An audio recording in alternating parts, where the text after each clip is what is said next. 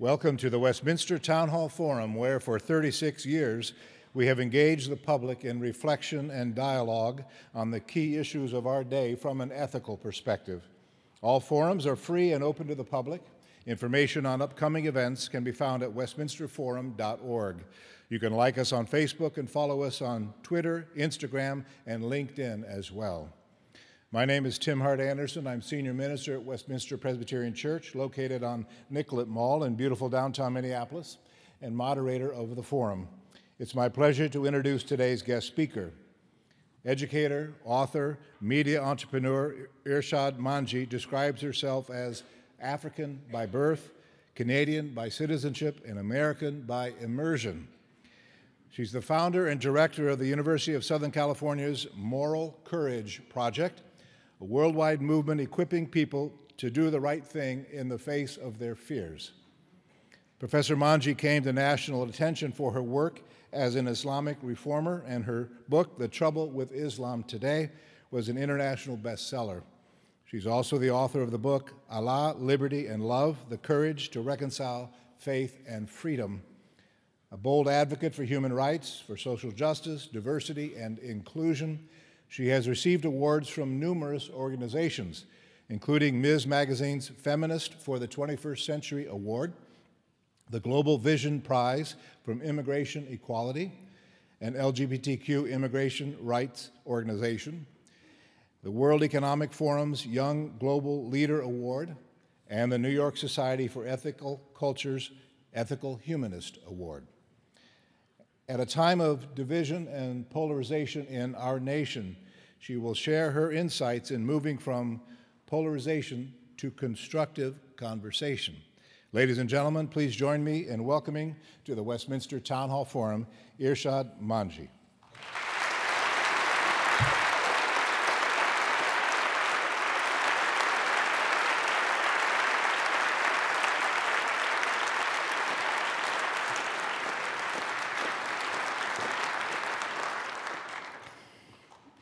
That is one heck of a radio voice you got there, Pastor. Good afternoon, everybody. Salam. Shalom. And to the atheists in this crowd, how the hell are you? I swear that's as profane as I'm going to get. Don't you worry about a thing, Pastor, until you have to. Let me jump right into it because I know our time with each other is limited.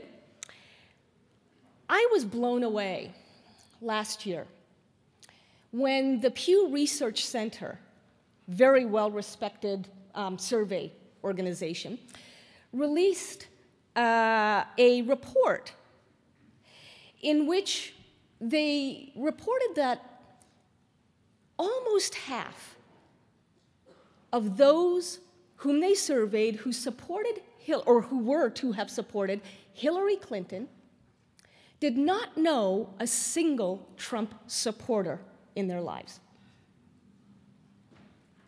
And similarly, a third of those Trump supporters whom they surveyed did not have a close friend who supported Hillary. So when we talk about polarization, this is for real.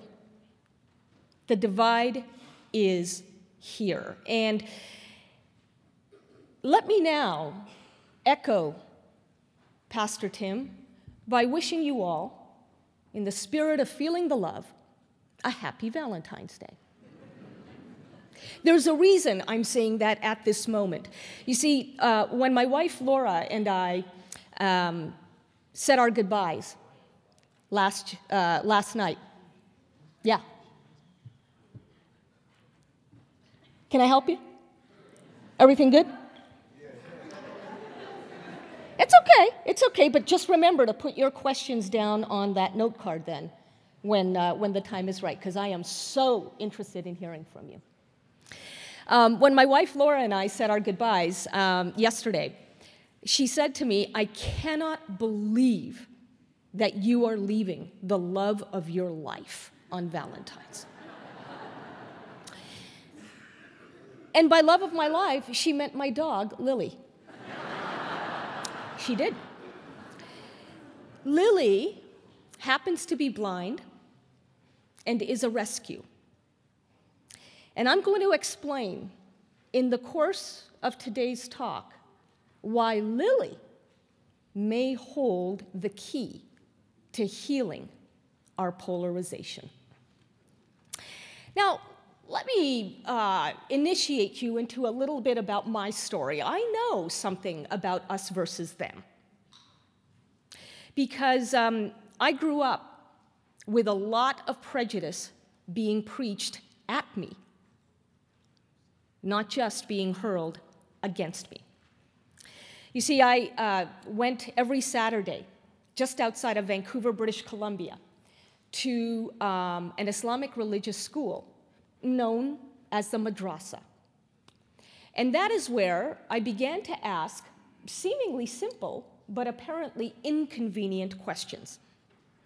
Questions like um, why can't girls lead congregational prayer? After all, sir, I said to my madrasa teacher, um, you've told us that girls mature earlier than boys do, which is why we're expected to fast and pray at a younger age than boys are. So why not reward us for our maturity with these leadership positions? He became very annoyed. And later, I asked him, Why are you teaching us that Muslims cannot take Jews and Christians as friends? I just want to understand. At which point, he promptly expelled me. It had been building up to this moment, I assure you.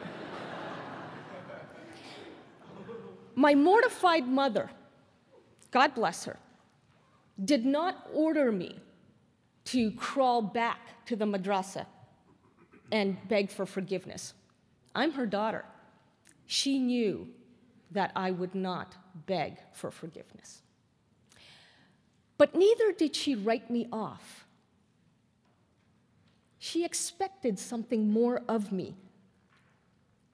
And she said to me, Irshad, all I ask is that whatever you decide to do with the Saturdays that you would have spent at the madrasa, she said, please be thoughtful about what you're now going to do.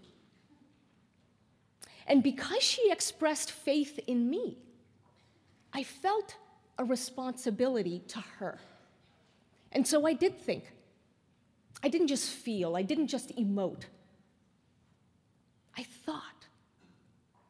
And I decided okay, I'm going to own my geekness. And I'm going to do something that, by the way, folks, is profoundly pre Google.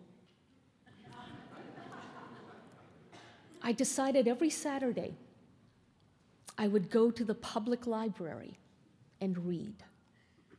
And I would read everything I could get my hands on uh, about cultures and religions and belief systems. And um, it was during that time of self study that I discovered something transformative. Namely, that Islam, my religion, has its own tradition of independent thinking and questioning and debating and dialogue and, yes, reinterpretation. And that tradition, folks, is known as ijtihad. Ijtihad. I'm going to spell that for you because if you take nothing else away from today's talk, let it be this I J T I H A D, ijtihad, Islam's tradition of independent thinking.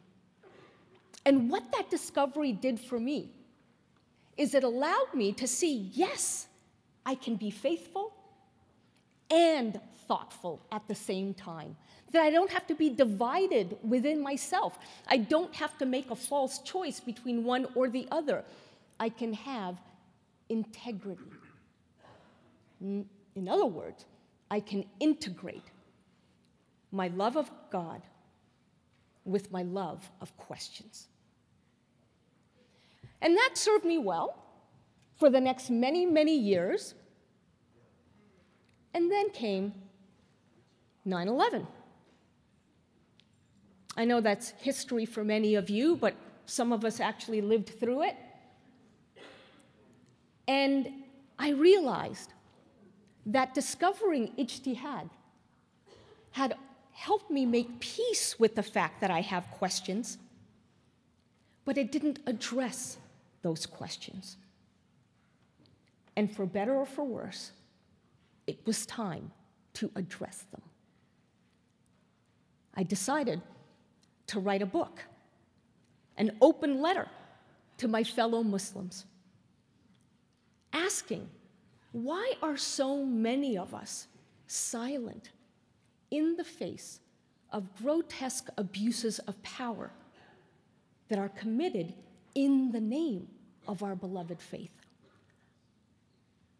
And I cited one of my favorite passages from the Holy Quran a passage that says, God does not change the condition of a people until they change what is inside themselves. So simple, so straightforward, so, so hard. And it seems to me that Americans of all creeds and no creed now need to do likewise. We need, well, I should say you need. I'm still Canadian. Not for long, but I'll savor it while I can.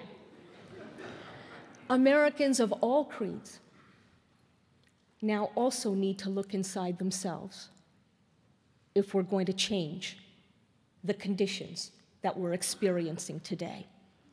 And by the way, I'm not just talking about conservatives. In fact, maybe more than conservatives, maybe. I'm also talking about my fellow liberals. We need a course correction, I believe, in how we advocate for social justice. Let me explain by sharing another story with you. About three years ago, I was at the University of Virginia in, as it turns out, Appalachia. Beautiful folk song. Thank you for sharing that with us. And I was giving a talk on courage. And after the talk, after most of the students had finished engaging with me, a young man named Sam approached me and he said, Why is it that the best part of our culture down here in Virginia is never considered worthy enough to be part of multiculturalism? And probably just buying some time, I asked him, What do you mean by the best part? And he said, Well, f- for one thing, down here, when we ask, How are you? we mean it. And if you're actually in trouble, if you've got a flat tire, most of us would stop and help. But he said, that's never talked about as part of multiculturalism. Is that because people like you see us as backward white men? He stopped me in my tracks. And because I'm all about thinking and not just emoting, I, um, I then went to a former student who I knew was from Biloxi, Mississippi. She's biracial. She grew up Muslim. She's a hip hop artist. And she is uh, not given to romanticizing the South. And I asked her, Is Sam right? Uh, or is he just playing me about, you know, these being parts of Southern culture, like vibrant parts, still living parts of Southern culture? And she said to me, Irshad, he nailed it. That's why, even though I go to school in New York, I love coming home. And those testimonials, not surprisingly, prompted a lot of questions in me. For example, is it ever legitimate to label Sam a racist or a redneck because he wants to celebrate what Southerners can frankly teach a lot more of us? Should we, as forward looking people, defend the multiculturalism that shuts him out? Does diversity need a rethink in the spirit of ijtihad?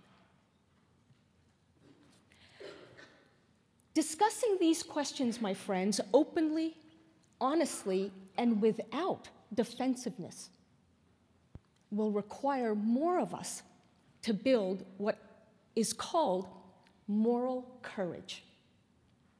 And very simply defined, moral courage means doing the right thing when you're afraid to. When you're afraid, for example, of being told by your friends, are you selling out, dude? What are you, what are you doing talking to people like that? Let me share with you how I've struggled, how I've wrestled with my own need to build moral courage. Back to the book for a second The Trouble with Islam Today. So, some have said to me, Oh, it takes so much courage to write that. No, it didn't. No, it didn't. I live in a relatively free society. I insist on using those freedoms for a greater good. Okay, so you get a few banana peels thrown at you, a couple of rotten eggs, a few death threats, but not ones that have ever been acted on. You want to talk about the courage to say these kinds of things? We'll talk about it when it comes to reformers in Muslim majority countries, but not here. It takes persistence. You will die of exhaustion, not extermination. No.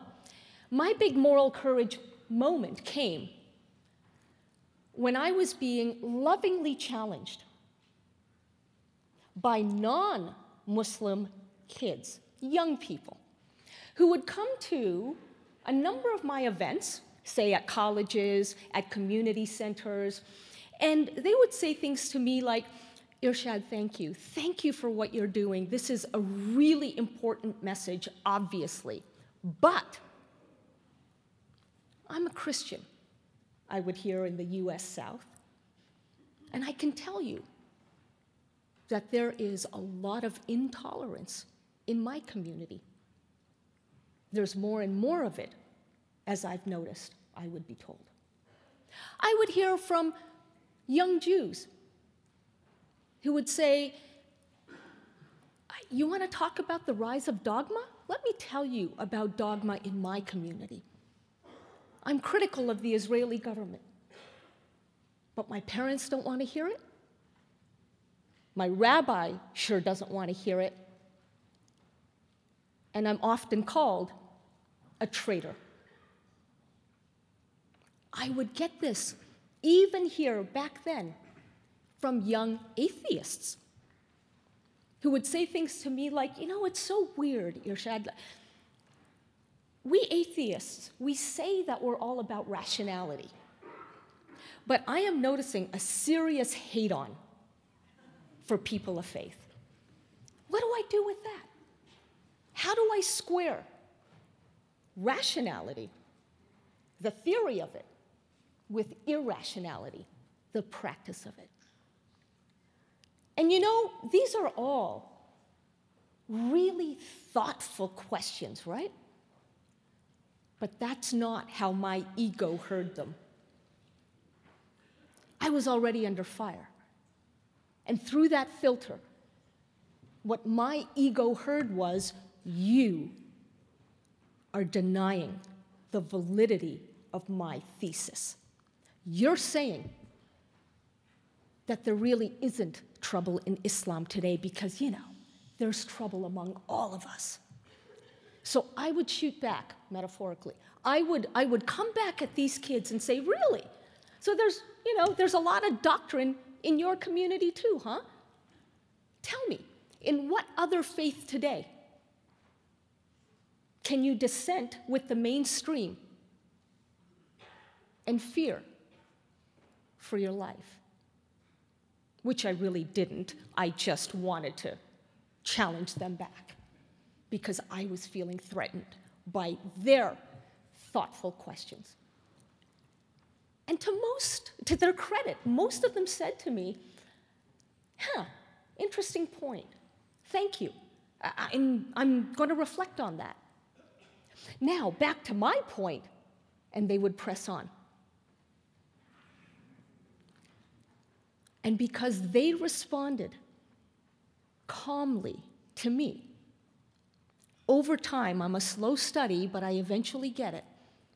Over time, I heard the message that I could lower my emotional defenses and actually get what they were trying to tell me. That if I was going to be an effective advocate for justice, I would need to make my message so much more inclusive. I would need to show them, non Muslims, how they can be a part and why they should be a part of this movement for critical thinking. And that's when I grew from just the message of Muslim reform to the message of moral courage, which is universally needed, maybe now more than in any living time in memory. What I struggled with over those years was that my ego was telling me, Irshad, don't ever let anybody see you as questioning yourself. Because if you do, they will pounce on you. They will take that as proof that you don't know what you're talking about, that you're not a real scholar, because of course they are, that you're weak, and that you're easily knocked off, off guard. So cling, cleave to who you want to present yourself as. There's no need to learn from anybody. That was my ego speaking, and it was wrong. Today, many years later, I very rarely get hate mail from a new generation of Muslims. In fact, I would go as far as to say that I'm getting love bombs from young people who are saying, Of course, we need fresh, open discussion. Why are we in this country if we can't have that?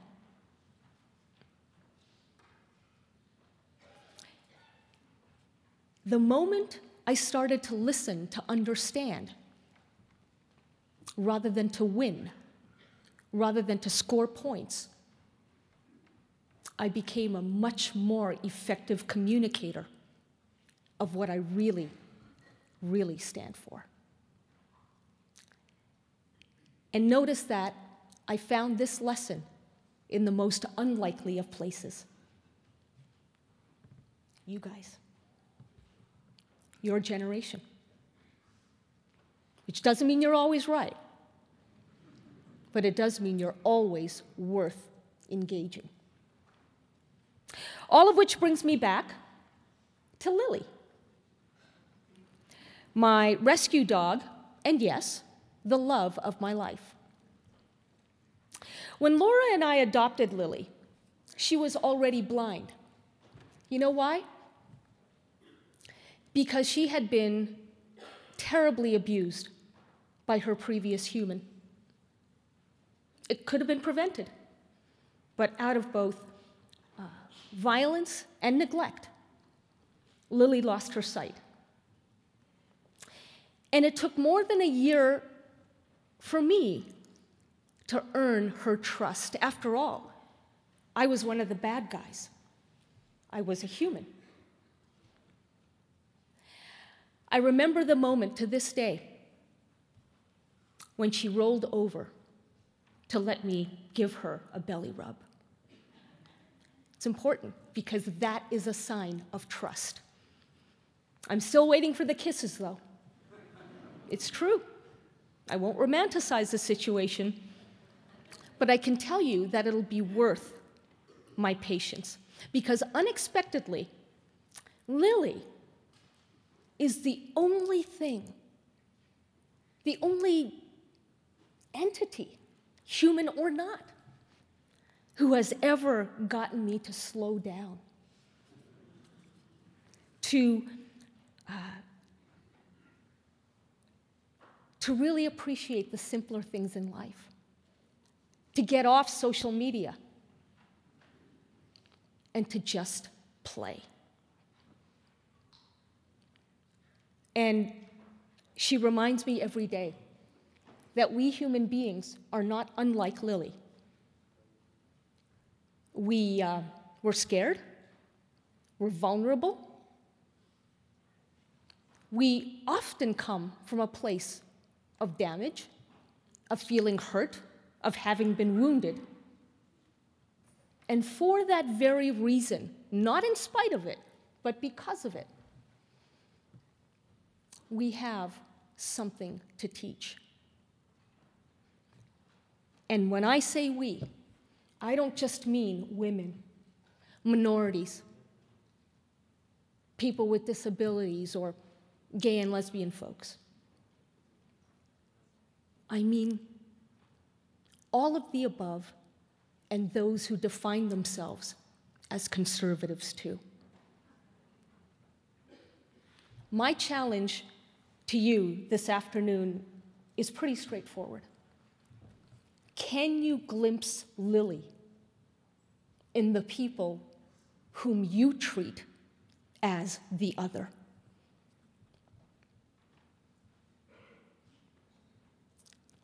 And if you can, if you think you can, what are you doing with that? How are you showing it? How are you healing the polarization in our social fabric?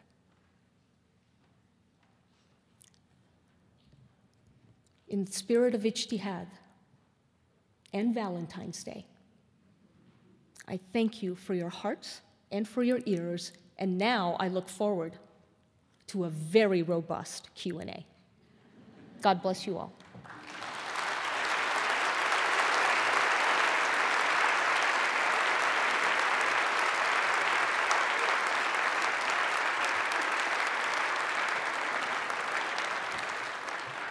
Thank you, Irshad Manji. You're listening to the Westminster Town Hall Forum broadcast from Westminster Presbyterian Church on Nicollet Mall in downtown Minneapolis.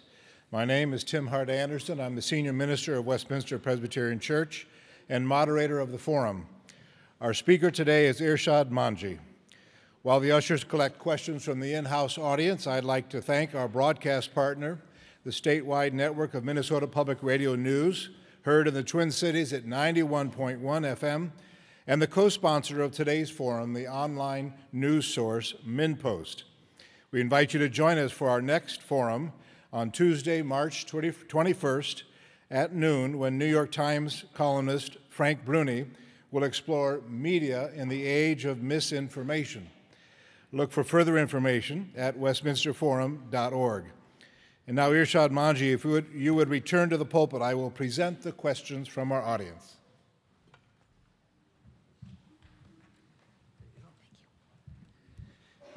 In your, in your presentation, you spoke of uh, moral courage and called us to find our own source of moral courage. Could you describe, in, in your words, in your own journey in life, how you personally came to a place of being able to, to show the moral courage, particularly, say, coming out in your community, for instance? Right. Um, well, I'll, I'll take that in a slightly different direction, Pastor, because uh, it's not just coming out um, that has been a reason to develop moral courage. It, it, it is also, as I mentioned, growing up um, in a society in which I received very conflicting messages uh, from my different schools, one being the public school, which engaged me with dignity, and the other, my uh, so called religious school, which decidedly did not. And um, I remember uh, my father was a pretty violent guy, by the way, not because he was Muslim. I will tell you, he was very nominally Muslim. I think he was violent because he was raised in, uh, in a very um, uh, violent way, and he didn't know anything different. And I remember one night, he chased me through the house. I think I was nine years old. He chased me through the house with a knife in his hands, threatening to slice off my ear. And um, I, uh, I'm not stupid. I, I, I, beat it. I, you know, I, I flew up to my bedroom um, and through the bedroom window and scrambled up to the roof. And I made a pact with myself that night, Pastor, um, that when I was older, I would not be stuck in the rut below that roof. And that whatever it is I would wind up doing, I would do it not just for myself, but for others who found themselves in a similar um, position. And so it's really out of gratitude for the freedoms that we've got in this part of the world. Not out of bitterness, not out of anger toward injustice, but out of gratitude. That, you know, my family and I came to this part of the world as refugees, refugees from Uganda. And we were given our, um, you know, our coats, our winter coats, alongside our freedoms. We didn't work for them, we didn't earn them, we didn't shed blood for them, we were given them. And the question I wake up with every morning is what am I doing today to remind God that I will stay worthy of being gifted these freedoms? That's my source of moral courage. Mm-hmm. And, and how, how do you suggest some specific ways we, particularly younger people, might cultivate that kind of moral courage? It's, um, it's hard. It's hard work. Um, a lot of people, not just young people, human beings, like to believe that if we say we're going to change ourselves, well, saying it is as good as doing it. In fact, our brains play that trick on us.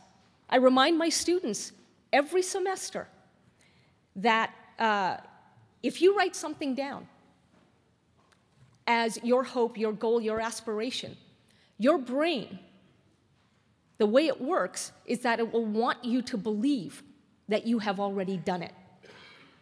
And you've deliberately got to slow down. And yes, take a break from your devices. I'm on a four month social media cleanse right now. I really am. My publisher won't like to hear that, but I am. And I have rarely felt better. Because what that does is it frees me up to actually speak with people and then listen and then think and then ask myself do I still believe what I came into this conversation believing? It all sounds so nerdy, doesn't it?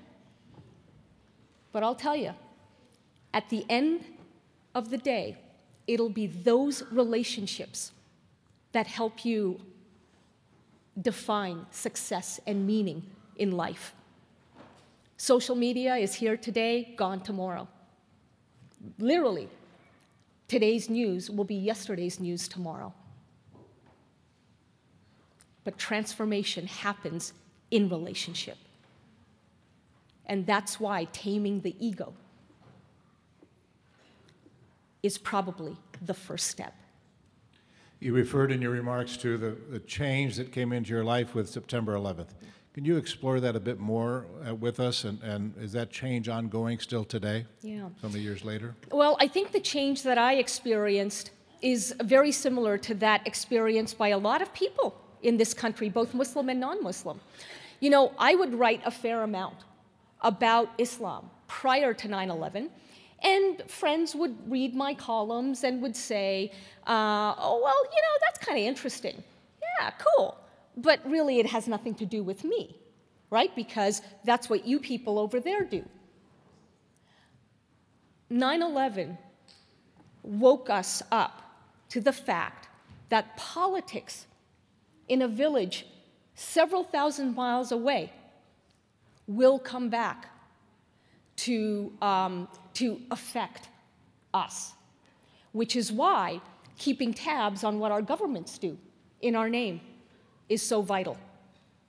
Because if you're going to be selling arms, for example, to somebody fighting communism, and having then declared that communism has been defeated, and you don't check on where those arms are, where those guns and those weapons are, don't be surprised if they come back to, to, to haunt you. Um, and therefore, what 9 11 ultimately did, I think, is it woke up many Americans um, to the truth of Martin Luther King Jr.'s point that we are all bound in a network of mutuality and that we all wear one garment of destiny. So that an injustice many miles away becomes a threat to justice right here. And again, a lot of us apply that idea to standing up for people of color. I happen to be one, and I'm you know, deeply grateful for that. But I think it's also time. We've learned too much to ignore this. That if we demonize people whom we think or assume or are told have power, and who themselves aren't feeling it, then we need to recalibrate uh, how inclusive we're really being. The bottom line is let us not practice exclusion in the name of inclusion because it will come back to haunt.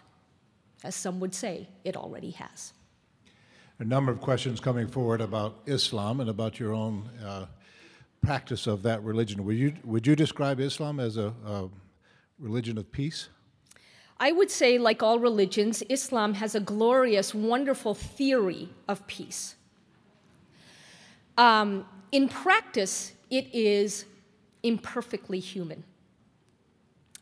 And uh, there are, you know, I'm happy to get into a longer discussion about this uh, after um, our formal session in the sanctuary.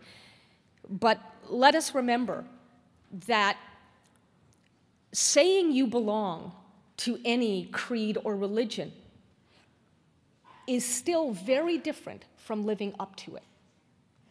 Uh, you know, the US Constitution, Americans love to cite it. And uh, they say that uh, this is a land of liberty and equality for all. In practice, we know the reality is different. Uh, feminists, of which I am one, uh, love to claim that you know our vision is one of advancing um, humanity, uh, less war, less violence. Why is it then that we didn't include pro-life women or anti choice women, if you will, in the recent Women's March. The point is that yes, Islam can be a religion of peace. It has all of the raw materials. It is we humans who need to fix ourselves. I dare say that the same thing could be said for the faith that I practice, Christianity. Indeed. In fact, Except you're willing to acknowledge that, Pastor. yeah. You're willing to acknowledge that. And many people of faith, what I would call people of dogma, in other religions, are not willing to acknowledge that about their faiths. in, uh, in your experience of, uh, you wrote this book, The Trouble with Islam Today, that was now over a decade ago, so that was kind of 15 years yesterday. Uh, has anything come of that? You, you still have, would you still write the same book today? Do you still have trouble with Islam today? Have there been changes? Well, um, I think that there is still trouble in Islam today, and that uh, a large piece of that um, is what we Muslims have to own. But I'm happy to say that, uh, as I alluded in my talk, a new generation of Muslims is speaking up and uh, stepping forward in a way that the previous generation, so steeped in defensiveness about 9 11 and about Islamophobia, uh, has not stepped forward to own uh, a piece of what ails Islam today. So I am actually seeing progress being made. But I will say, in my own, um, uh, to, to again sort of uh, acknowledge my own limits, I would, I would write everything today that I did 15 years ago, but I would do so from a much more inclusive and inquisitive tone rather than an inquisitional one. Inquisitional. Is it a little judgmental, you think? Yes? Yeah. Yes? Uh, we have over, t- for the radio audience, we have over 200 high school students in the sanctuary here at the Town Hall Forum, and, which is great.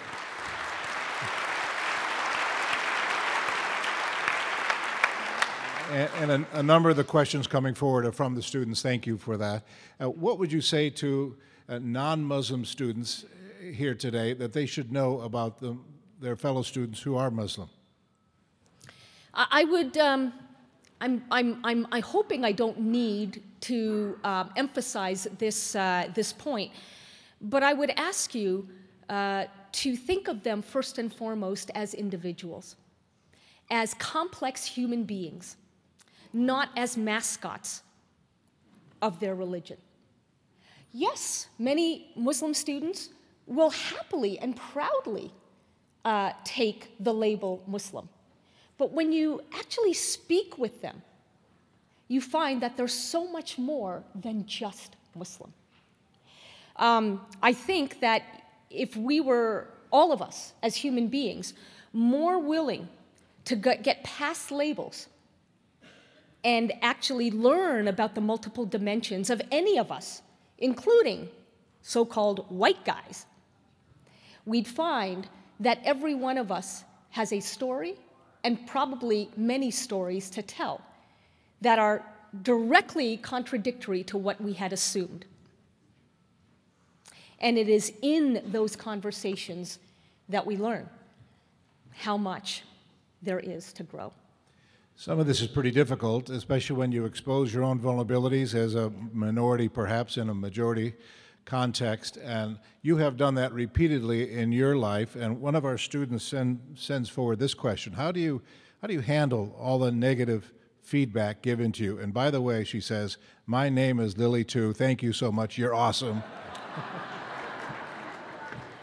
do you handle the negative that comes at you? So, um, first things first, Lily, you go, girl.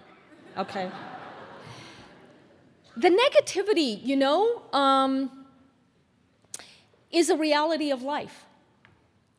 Uh, because even as, you know, Christ understood, and believe me, I'm not comparing myself to him, I'm saying that even somebody as uh, elevated in his consciousness as Christ realized that no good deed goes unpunished that you will uh, put yourself out there with your vulnerabilities, and yeah, some people will take advantage of you for that.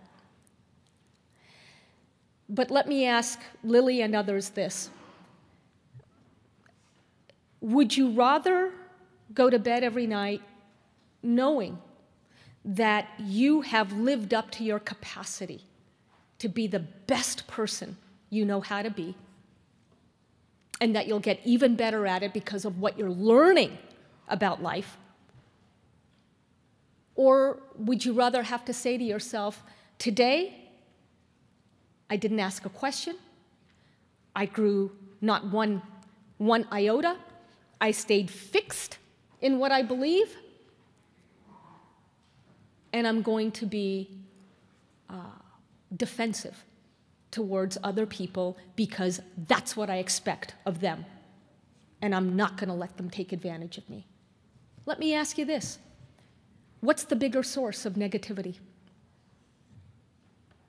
Is it your ego that keeps whispering, be afraid, be afraid, be afraid? Or is it your integrity, which actually allows you to reconcile all that you are and allows you to become even more than you think you're capable of? What's the bigger source of negativity? I'll leave it to you to decide. Your message is great, this one questioner says, but how does this all work when our leaders create fear of others and attempt to polarize and separate us constantly? Don't fall for it.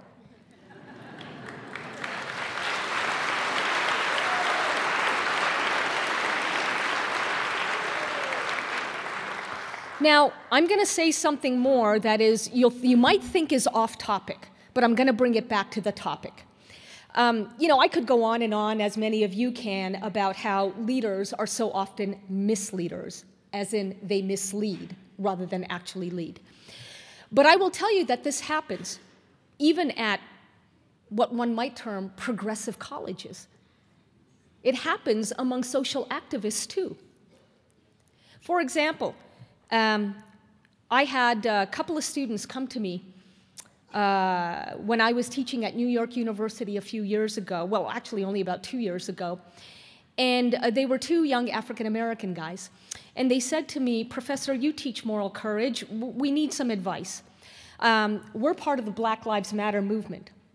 And uh, we both believe that in order to understand why police do what they do, what's going through their hearts and their minds when they pull a trigger or they do a takedown, we really believe that we need to sit down and hear them, listen to what their fears are.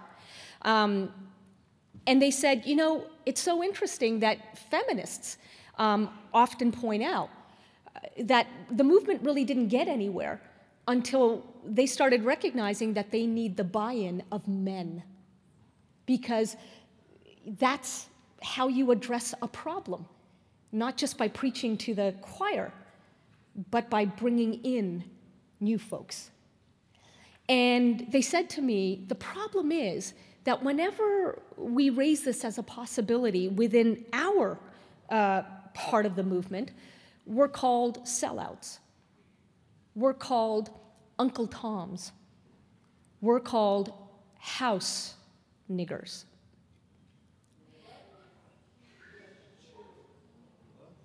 That's what they're called by others in the Black Lives Matter movement. And so they asked me, What do we do? Do we go with our conscience and just meet with police and hopefully gain some insight? Or do we stay away and be able to claim, therefore, that we have betrayed nobody.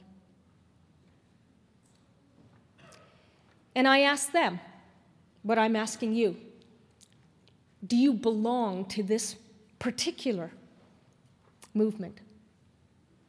You say it's about Black Lives Mattering, but your voices are those of young black men.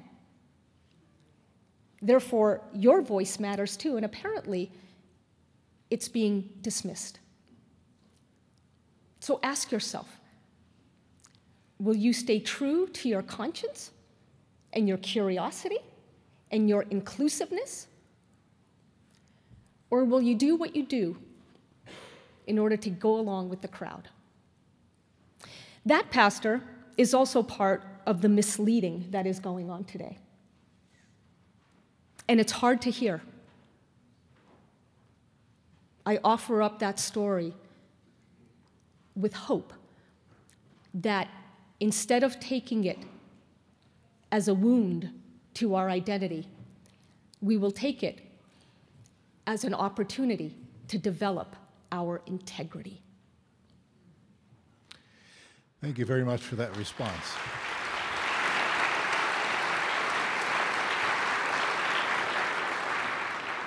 We have time for one more question, and uh, you, you seem to be a person full of hope in spite of the context in which we all are living and your own personal story. Uh, how do we hang on to that hope in the in the winds that are blowing, the storm that is raging around us right now in America? Where, yeah. How do you find hope in that? Well, I find hope really, and I'll repeat myself just a little bit by um, yanking myself out of the noise. Uh, Laura and I watched the news, dare I say it, religiously during the election campaign. Today, uh, I'm almost uh, at the point where I'm convincing her to cut the cord, to um, just stop subscribing to cable, because we never watch it. It's an intentional effort on our part to get rid of the noise. I mentioned that uh, I've been fasting when it comes to social media for the last four months. I haven't convinced Laura to get off Facebook yet, but my contribution to helping her get there is that um, we're just not going to talk uh, every night about you know the latest outrage um, that she finds on Facebook about the Trump administration. Where you find hope is in leaning in to where other human beings are. I don't know if many of us can appreciate right now what listening does, but it has actual bodily implications. Listening to understand not to score points literally allows us to take deeper breaths. It allows us to just be. And in that way, in that relaxed way, it allows us to ask ourselves what am I here to do? How do I want to grow? What is my hope? And how do I get there? Because when we listen to the other, your other, not society's other, your other, when you listen to understand, they're also going to be asking the same things about themselves. And it's only in seeing that you are in a relationship where you know you're not alone, that you'll be able to see where to from here. Uh, it's not as heart stirring as morally hardened combat, but mimicking a problem, namely combat, never does much to solving a problem. Stop mimicking. Be original. Be countercultural. Listen. Thank you, Irshad Manji.